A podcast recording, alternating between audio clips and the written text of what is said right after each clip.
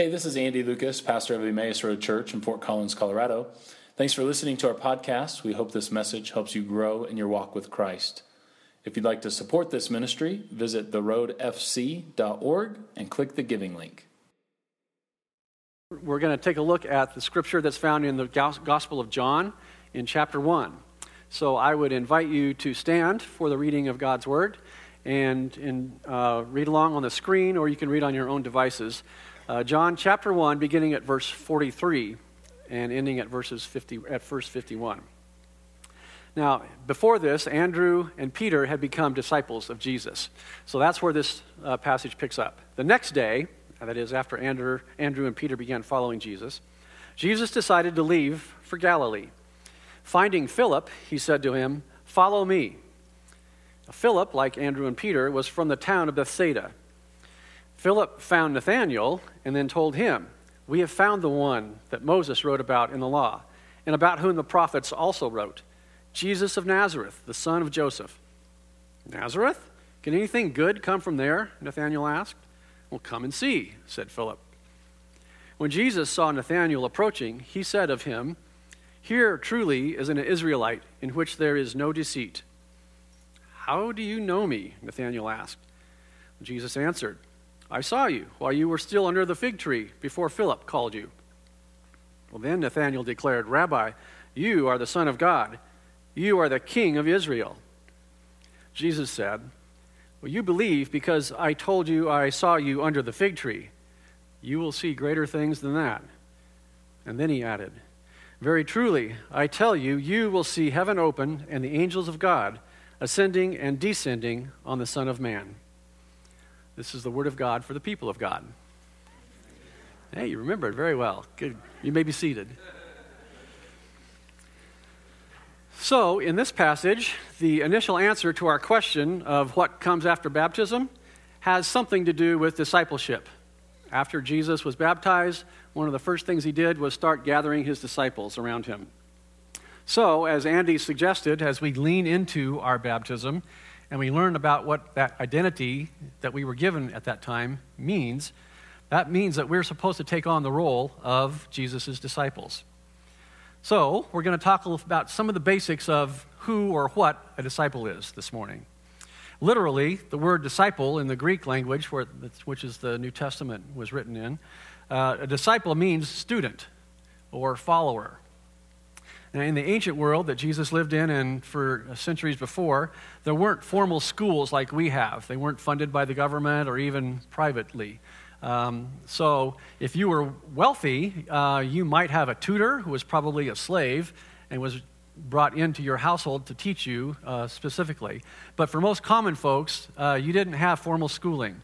Now, Jewish children may have gone to synagogue school and learned some of the scriptures, but that was about the extent of their formal education. If you really wanted to learn something, you usually had to find a teacher and then attach yourself to that teacher and follow him around in his life and listen to his teachings and observe his way of life. Um, if you're fortunate, a teacher might invite you to follow him.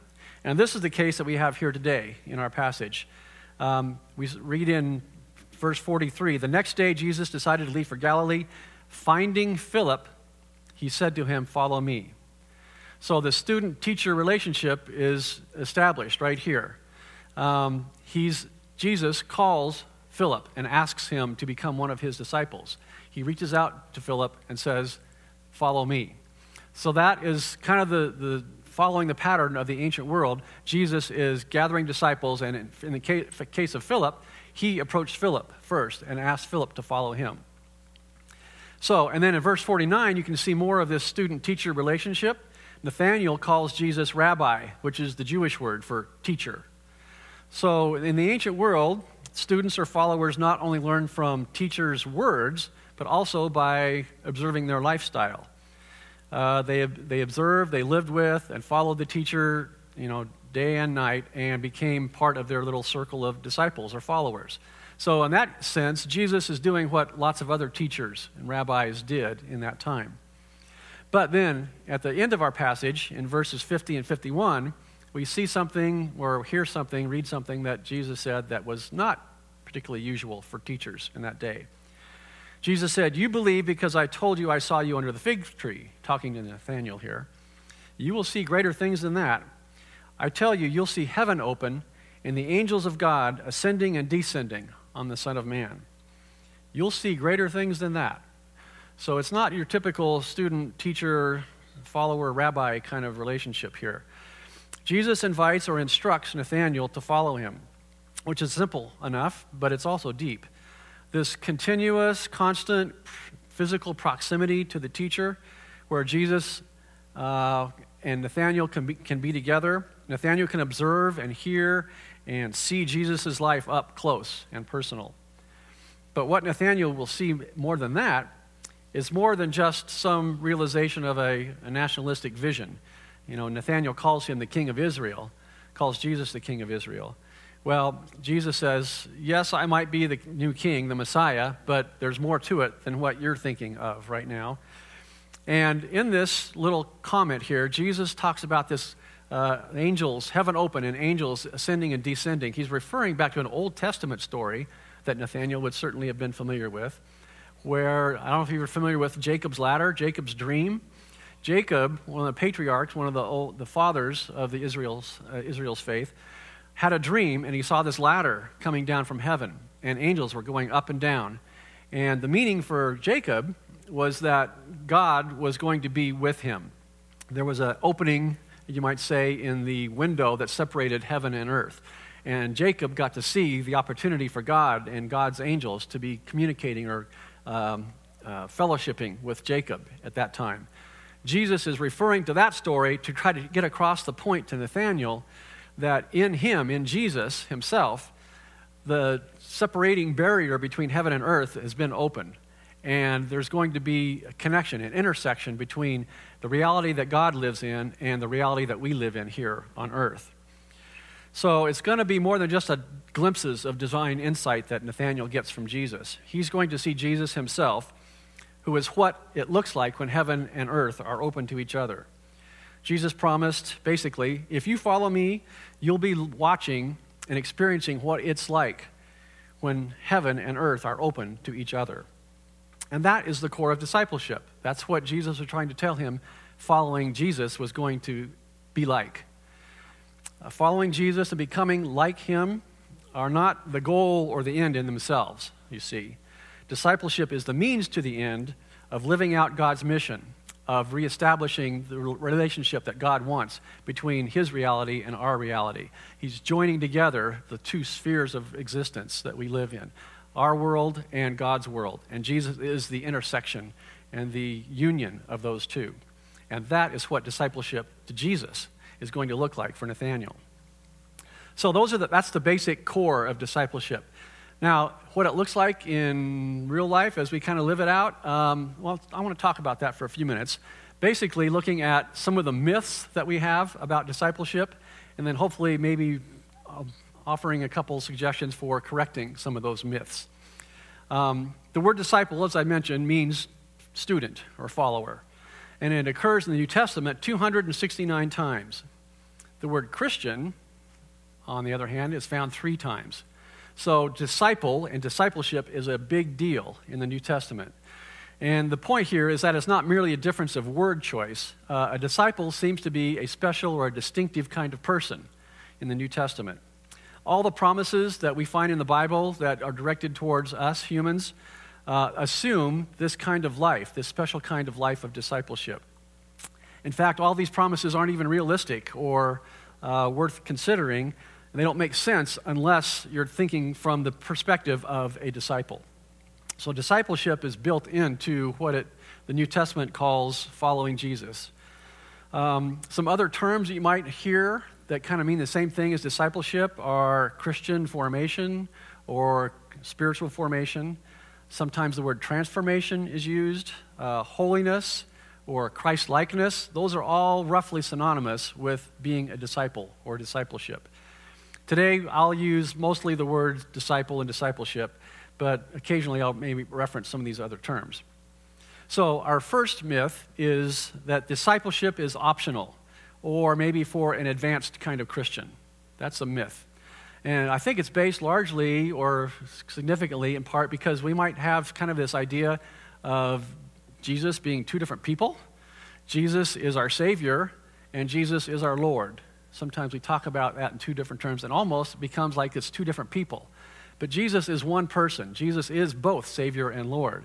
And if we're going to follow Jesus, we follow him as ones who are saved and who are following in his way, who are calling him our Lord. So it's basic and it's foundational to being a Christian to be a disciple. It's not a separate level of existence, of Christian existence. Uh, Jesus commissioned his first disciples, if, as we read at the very end of Matthew's gospel, and he also commissions us to go into all the world and to make disciples. He didn't say go into all the world and make converts, he said, make disciples.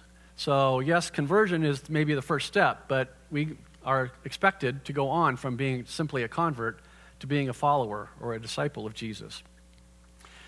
Um, so basic, so basic is discipleship to being a Christian and to being in part of the kingdom of God that it is the normal standard of life for Christians.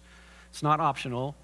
The disciple of Jesus is not a deluxe or heavy duty model. It's just the basic kind of Christian that we are all supposed to be. Second myth is that discipleship is a difficult and joyless drudgery. It's terrible.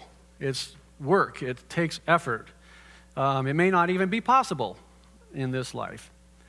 Um, it probably doesn't help that we have that the word disciple means student because you have this school student imagery kind of thing, and a lot of people, you know, that's not really one of the things that brings joy into our lives, um, going to school and being a student. But Jesus said my yoke is easy, my burden is light. And so being a follower of Jesus is not meant to be a drudgery or a heavy burden. It is something that we can accept with joy. Following Jesus and becoming more and more like him is the way to true and full personhood as God intended us to be. It's kind of like the narrow way that Jesus talked about, but it leads to fulfillment, joy, peace, and knowing that God loves us and we can rest assured that God will always love us. And it brings out what God intended humans to be, anyway, without all the layers of selfishness and insecurity and deceit, anger, and the power seeking that layers that have accumulated over our, years of our lives and over the millennia in humankind. So it's, it is possible, but it's not supposed to be a drudgery. And, and, and Jesus said it is an easy thing to do when you are following me. It becomes uh, a natural expression of who you are as you're becoming more and more like me. Our third myth is that discipleship just kind of happens. If you're a Christian long enough, you'll develop into a disciple. Um, that's kind of, there's actually kind of two, two myths built into that one. Uh, the first sub myth, uh, I might say, is that um, this happens just kind of by the course of natural events. The longer we're uh, a Christian, the more we'll become like Jesus um, it kind of develops, you know, just naturally. We don't have to do anything about it. Um, a second myth is kind of similar to that, um, but it doesn't happen slowly and gradually. It may happen by a sudden lightning strike of the Holy Spirit or something, some huge experience that we might have. Um, in either one of these cases, though, we are being passive, and that's not the way discipleship works. We are expected to be actively involved in the life of discipleship. Uh, we shouldn't want to on, not only be merciful and kind and patient or forgiving people, but we need to be making plans to be those, that kind of a person. We put on the new person that, that Paul talked about, that putting on those new clothes that uh, we receive in baptism. We do that by regular activities that are in our power to do. And we become what we could not become by direct effort. So, spiritual disciplines and practices are one way that we do that. These are indirect actions that help us to become the kind of person that we couldn't be by our own direct efforts. Now, let me give you a couple of analogies um, or illustrations for that. Um, I'll avoid, it, this is very similar to what you would do as you were becoming a musician. Since I'm not musical, I'm going to switch it to a sports analogy, okay? Um, it's one that I'm a little more familiar with. Um, you might be a good athlete. You might have uh, good reflexes. You might be strong. You might have strength and quickness. Um, you might have good eyesight, good hand eye coordination. but if you're going to become a professional baseball player, that's not enough. Those natural gifts that you have have to be developed. You have to spend hours and hours uh, taking, grounder, taking grounders in the field. You have to practice in the batting cage hours and hours. You have to refine your batting stance. You have to know exactly how to move and position yourself in the field. All of that takes practice and drilling and repetitive motion, so you have that muscle memory. Then your natural gifts of strength and quickness and agility can combine with your practice and allow you to become a good baseball player. If you take a, just a good athlete off the street and set him in front of a major league pitcher, they're going to strike out within three strikes because they haven't practiced and developed the skills that they need. So when we're put on the spot, if our anger flares up at someone cutting us off in traffic, um, our response, our natural response, is going to be to get angry. If we don't want to become an angry person, we have to practice in the other smaller parts of life being patient and kind with people so that when we do get cut off in traffic, our more natural response, because we've practiced beforehand how to control our anger, then we won't flare up in anger at other people. Does that analogy help make sense at all? It's, we're practicing doing things before we're put on the spot, basically. So before you go into a concert or a recital, you have to do, put in your practice hours on the piano or some other instrument. Um, you can't just sit down well, maybe Mozart could. But most people can't just sit down and play a, a, concert or anything. You have to learn the notes, you have to learn music, you have to play. That's what spiritual disciplines in our lives do. They help us practice being the kind of persons that Jesus wants us to be and that we want to be as well. In Philippians 2, the Apostle Paul said, Continue to work out your salvation in fear and trembling, for it is God who works in you to will and to act according to his good purpose. So it is God working in our lives as we put forth the effort to practice or follow spiritual disciplines that then will allow us to become the kind of people who will respond in a Christ like way when the heat is on. Um, some of the standard spiritual disciplines um, you might categorize into like two different clumps one that kind of work on the inner person, and others that work on our relationship to the outer world and to other people. So, for example, solitude and silence prayer and study, those might be some of the inner disciplines that we can practice that would help us become more Christ like. Um, corporate worship or service with other people. Uh, or confession and accountability are some of those spiritual disciplines or practices that involve interactions with other people. Both categories are necessary and will help us to become the kind of disciples that Jesus wants us to be. Now, I've just told you that you need to put forth, or we all need to put forth effort. We need to put some kind of take take some kind of action, and not just sit there like a lump and let God let God's grace work on us. Um, we do have to put forth some kind of effort. Um, another aspect of this is that it does that effort costs us something. It costs us time, uh, effort, concentration, intention, willingness. Um, but becoming a disciple of Christ, that is one of the truths that Jesus warned us about. We have to take up our cross to follow him. On the one hand, his yoke is easy, yeah, but we also take up our cross. It's one of those paradoxes of the Christian life. Um, but we do, there's going to be at some point where we have to forfeit some things in our lives in order to become a follower of Jesus. The easy yoke of Jesus is a cross shaped yoke, and it calls for self sacrifice at times.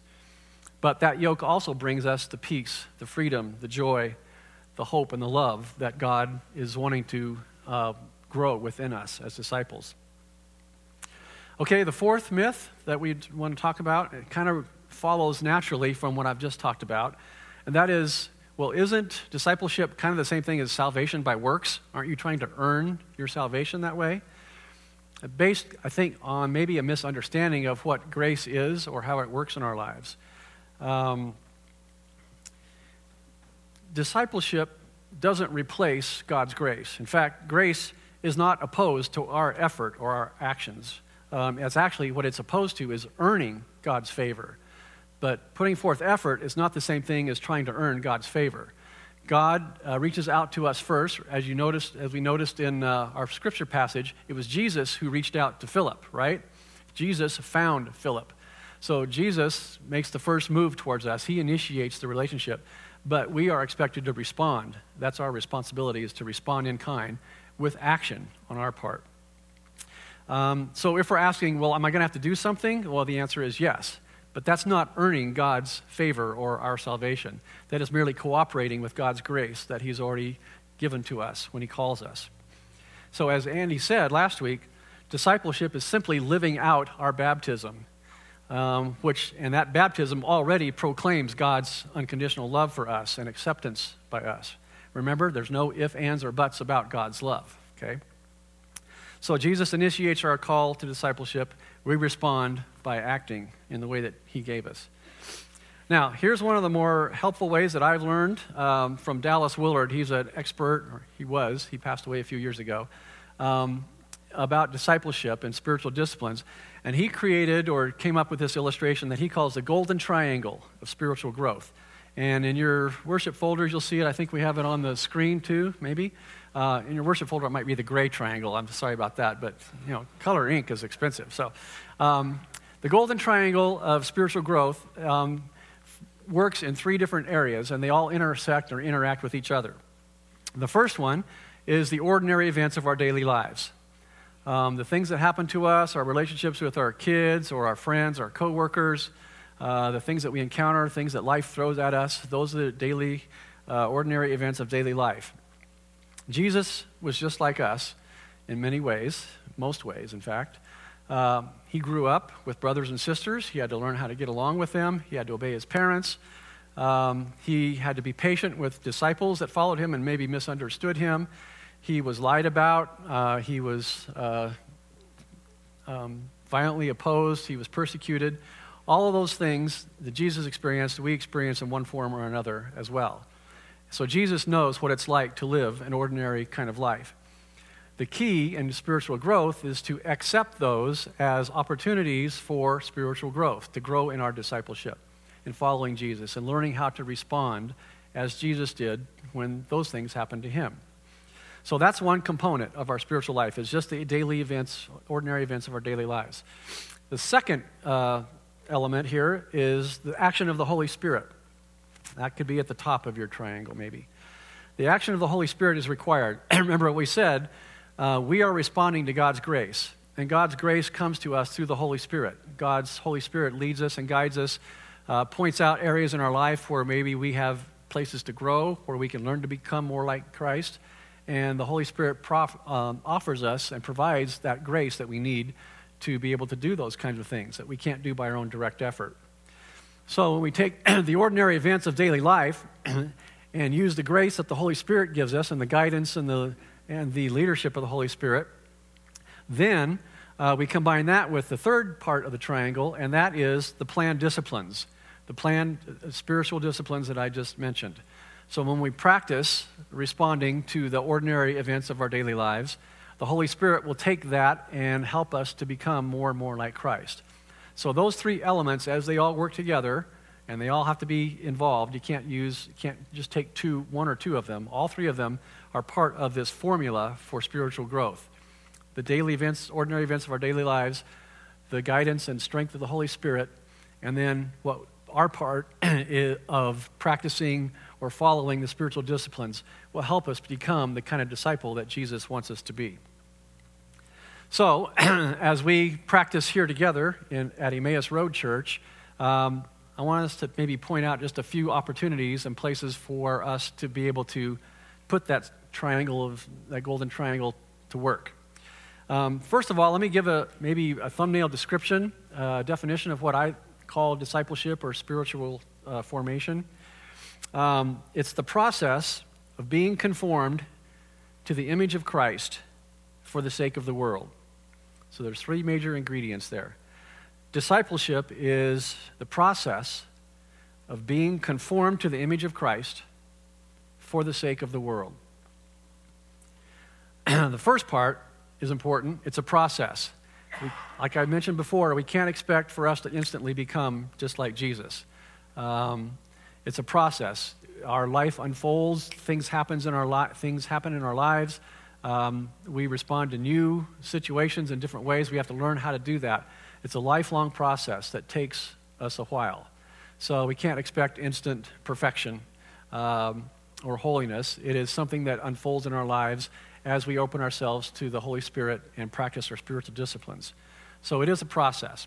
The second part, being conformed to the image of Christ, um, that is our model, that is our goal, that is what we are trying to be shaped like. That is Jesus, the image of Jesus.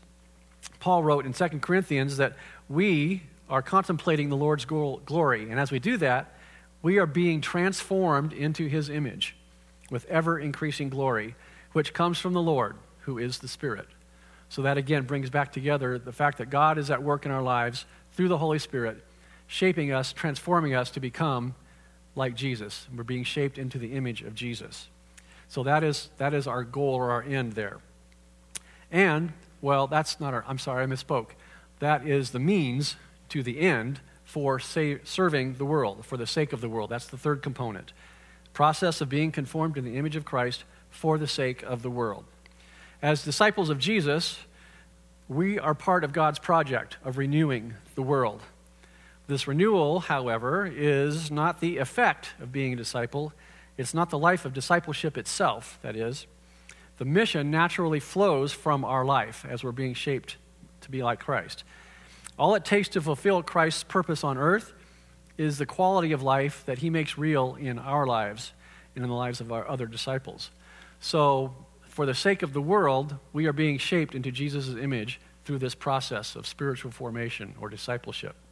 So the whole end goal is for us to live in and be part of God's renewed world that He's making. And that's, He started that with Jesus and especially brought it to brought it to fruition in the resurrection of Jesus, and it's that resurrected life that we are living right now as disciples. So at Emmaus Road, that looks something like what we have on the very front of our worship folder. That is the second line, I think it's the second line. We are pursuing Christ as King. Nathaniel proclaimed Jesus to be the king of Israel. Now, earlier, Jesus had said, Look, Nathaniel, that's a true Israelite if I ever saw one. So, as a, being described as an Israelite, when Nathaniel says, You are the king of Israel, he was basically saying, Jesus, you are my king. And we are trying to do the same thing at Emmaus Road. We are pursuing or following Jesus as our king as well, following in Nathaniel's footsteps, you might say. And that looks like, um, well, for one thing, um, life groups. That is one of the areas in where we have interactions with other Christians at Emmaus Road, and we are helping shape and form ourselves into Christ likeness through our interactions with each other. In our life groups, we read the passage, we discuss the sermon, we share our lives, we pray for each other and with each other. That is one way of living out a life of discipleship here at Emmaus Road. Um, if you're not part of a life group, you can talk to me as Director of Discipleship. I also lead the life group ministry, and we have one, two, three, four functioning life groups, and we can find a place for you in one of those if you're not involved and if you want to be. That's a key element in being shaped as a disciple here at Emmaus Road. Another opportunity is our family resource events. Um, is, there's one scheduled, I think. Isn't there one something in the worship folder about one coming up not too long, far away? Um, we want to help equip families to be places where discipleship can happen in the home. And learning about how to be a good parent, a good Christian parent, is one of the things that we do in family resource events. Lots of different opportunities there for us to get plugged in and find out how to lead a, and live as a Christian family. Um, I mentioned that one of the spiritual practices or disciplines are kind of outward uh, focused, and that is through the life of service. Our impact ministry offers lots of opportunities for that. we have Faith Family Hospitality, where we are helping serve homeless families with an organization here in Fort Collins, and we are participants in that. Uh, getting involved in that by helping provide meals or some child care, those kinds of things happen with Faith Family Hospitality. That's one way for us to be shaped as disciples, is to serve our world. Renee's Hope, our uh, monthly uh, meals for the homeless, is another way for us to get involved and develop our own discipleship muscles in serving the community. Uh, we have a game night every so often with the folks uh, next door at the nursing home, at the retirement home. Um, any of those areas are opportunities for serving other people, which are essential components of becoming a disciple. Um, there's another uh, new one that I'm looking to develop this spring. Um, I don't know if you remember last fall, um, around the time of Reformation Sunday, Halloween weekend, and or Reformation Sunday, uh, we sponsored a film night here. We watched the movie Luther in commemoration of the 500th anniversary of the Protestant Reformation. I would like to institute a kind of three, four times a year, maybe, a film night where we get together and watch a film and then discuss its implications for the Christian life. Um, and I'm open to op- uh, suggestions for what kinds of films you think would be good, but I'm not talking about explicitly Christian films. I'm talking about mainstream Hollywood films that have some kind of a sub Christian text or a, sub subtext of Christian faith and or practice application to us. So um, I think Pastor Andy and I are arguing over which version of Ben Hur to watch. I like the old original, well, not the old original original, but the 1959 version. He likes the new modern version. Uh, we're going to see which one. Maybe we'll watch both of them. I don't know. It'll be a marathon.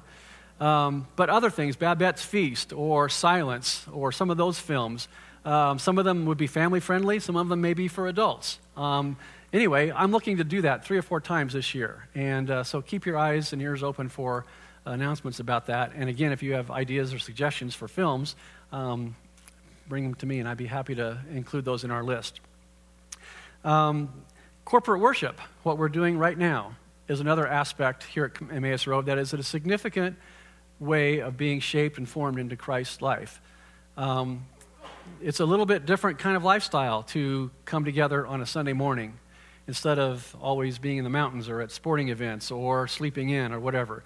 We've restructured our schedules and our lives to be here on this Sunday, and that's what disciples do. We restructure our lives to become like Jesus. So as we gather together to sing and to pray, to hear the word being preached, to take communion, those are all elements that are important to our lives as disciples. So corporate worship is an important element of that. And then one other aspect, I've kind of sort of referred to it, and that is discipleship within the home. Um, let me give an illustration about this and what it can look like for us. Back in 1914, in Russia, there were over 55,000 Russian Orthodox churches, over 100,000 priests and monks. But in 1917, when the Bolshevik Revolution took place, they basically outlawed Christianity or any kind of religious faith. Um, and then when the Soviet Union was established later, thousands of church buildings were either destroyed or turned into some kind of secular use. Uh, monasteries were taken over and converted. Um, it became impossible or against the law to build a new church, and practicing Orthodox Christians were restricted in their careers, and they weren't allowed membership in the Communist Party, which you needed in order to get a good job. So, in effect, there was a great deal of persecution against Christians. Um, and between 1917 and 1935, 130,000 Orthodox priests were arrested. 90,000 of those were put to death. But there's a story that the Soviet leader Joseph Stalin, who was a mean and nasty guy, was talking to the head of the Russian Orthodox Church. They still had a a shallow shell of what the church was, even though there weren't real churches and priests and deacons. Um, and Stalin said to this, the, the church leader, he said, What are you going to do when all of your priests are dead? The bishop answered, Well, our catechists or our teachers are not the priests, they are Russian grandmothers. They teach the faith to their grandchildren. And when they all die, their children and their grandchildren will become grandmothers and then teach the faith to their children. That's what Christian faith looks like in the home. That is one of the ways that the Christian faith got started. We didn't have churches to begin with, it was a house kind of a setting. Christian homes were the places where Christian discipleship was practiced. In our context, here's an example of what it might look like. Our life group met a couple weeks ago, um, right before Christmas, and uh, we had a little nativity set set up in our living room uh, by a chair and uh, Debbie was playing with little Edith Trout. She's two and a half years old. And um, at some point, in the, they, some point in the evening, they were looking at the nativity set and kind of playing with it. Um, and after everybody went home, Debbie mentioned to me kind of casually um, that Edith knew the names of the animals, which that's not unusual. Children learn their animals. But she also knew members of the human characters Uh, she knew who baby Jesus was, of course. She knew who Mary was, and she even knew the forgotten member of that family, Joseph. And G- Debbie said to me, um, Kirk and Melissa have been teaching her something. And that is what faith in the family looks like. It's teaching in little tiny pieces names of the nativity characters, um, our children the faith, and passing on our faith to our children. That's an example of discipleship taking place in the home, in the family. Parents passing on pieces of their faith to their children. Um, one famous preacher has said that Christianity is not a prosperity gospel, which, contrary to some preaching, but Christianity is a posterity gospel. Uh, we teach Christian faith, and it is passed down through posterity, through our children and our grandchildren in the family. And that is one of the key places for discipleship to occur. It's important to be involved together in the life of faith in our church, but in the family is also where discipleship occurs. now, we talked about discipleships, or uh, in the New Testament, a lot of the Paul's letters, you know, open with he's addressing his letters to the disciples at a certain location, but he also he usually uses the word saints, and we think of saints as being someone high and elevated and super holy, but really, saints was meant originally to be disciples all of you people who are following Jesus. Um, or a follower of Jesus is another term, an apprentice or a student. Um, one phrase that I really like is one I came across in another sermon. Um, it's called, We are, as disciples, we are transformed nonconformists.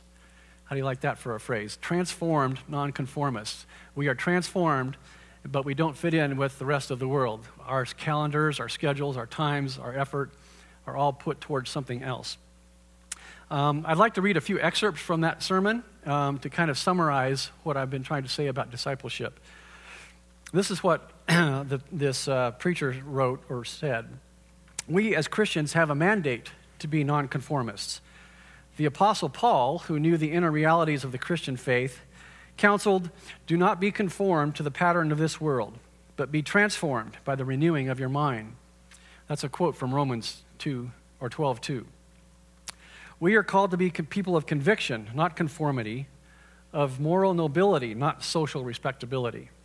We are commanded to live differently and according to a higher loyalty. The early Christians were nonconformists in the truest sense of the word, and they refused to shape their witness according to the patterns of the world.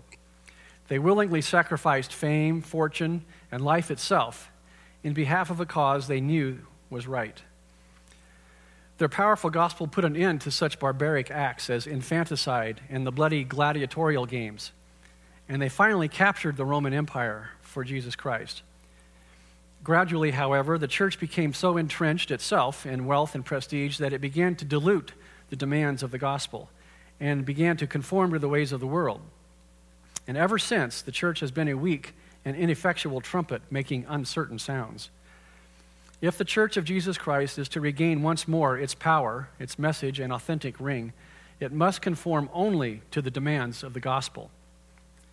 Now, nonconformity in itself, however, may not necessarily be good, and it may at times possess neither transforming nor redemptive power. Nonconformity per se contains no saving value. Paul, in the last half of that passage, offers a formula of constructive nonconformity. He said, Be transformed by the renewing of your mind. Nonconformity is creative when it embraces a new mental outlook. By opening our lives to God in Christ, we become new creatures. This experience, which Jesus spoke of as the new birth, is essential if we're to be transformed nonconformists and freed from the cold heartedness that is so often characteristic of just nonconformity. Only through an inner spiritual transformation do we gain the strength to fight vigorously the evils of the world with a humble and loving spirit. The transformed nonconformist never yields to the passive sort of patience that is an excuse to do nothing. This very transformation saves him from speaking irresponsible words that estrange without reconciling, and from making hasty judgments that are blind to the necessity of progress. He recognizes that change will not come overnight, but he works as though it is an imminent possibility. This hour in history needs a dedicated circle of transformed nonconformists. Our planet teeters on the brink of nuclear annihilation. Dangerous passions of pride and hatred and selfishness are enthroned in our lives. Truth lies prostrate on the ground, and people worship false gods of nationalism and materialism. The saving of our world from pending doom will come not through the complacent adjustment of the conforming majority, but through the creative maladjustment of a non conforming minority. That's the church. Now, honesty impels me to admit that transformed nonconformity is always costly and never altogether comfortable. It might mean walking through the valley of the shadow of suffering. Christianity has always insisted that the cross we bear precedes the crown we will wear. To be a Christian, one must take up his cross with all of its difficulties and agonizing and tragedy packed content and carry it until that very cross leaves its mark upon us and redeems us to that more excellent way that comes only through suffering. We must make a choice. Will we continue to march to the drumbeat of conformity and respectability? Or will we risk criticism and abuse and march to the soul saving music of eternity? More than ever before, we are today challenged by the words of yesterday.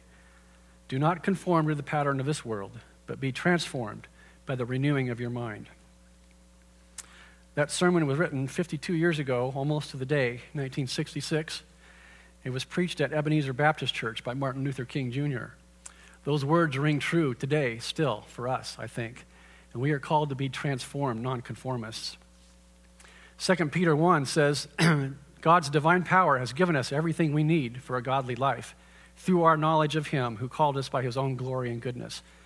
Through these, He has given us His very great and precious promises so that through them you can participate in the divine nature and having escaped the corruption in the world caused by its evil desires. I want to close by inviting you to join me in a prayer, and I suggest that if you pray this out loud, we have, we'll, we'll pray, I'll pray it out loud, and you can join me in reciting it out loud if you want. But it's a covenant renewal prayer. John Wesley, the founder of Methodism, um, had this prayer prayed every year. And in, in England, they prayed every New Year's Eve um, together when they come together for worship service. Um, in the United States, it's not quite so common, but it is becoming more and more widely used. And I would invite you to pray this with me. And it's basically a vow and a prayer for us committing ourselves to God to be God's disciples. Um, it begins by saying, Christ has many services to be done. Some are easy, others are difficult. Some bring honor, others bring reproach. Some are suitable to our natural inclinations and interests, but others are contrary to that. Yet the power to do all these things is given to us in Christ, who strengthens us. And so now I would invite you to pray this prayer as you're willing to and if you want to with me. We have that on the screen. I am no longer my own, but yours. Put me to what you will Rank me with whom you will. Put me to doing, put me to suffering. Let me be employed for you or laid aside for you, exalted for you or brought low for you. Let me be full, let me be empty. Let me have all things, or let me have nothing. I freely and wholeheartedly yield all things to your pleasure and disposal. And now, glorious and blessed God, Father, Son, and Holy Spirit, you are mine, and I am yours. So be it. And the covenant now made on earth, let it be ratified in heaven. Amen.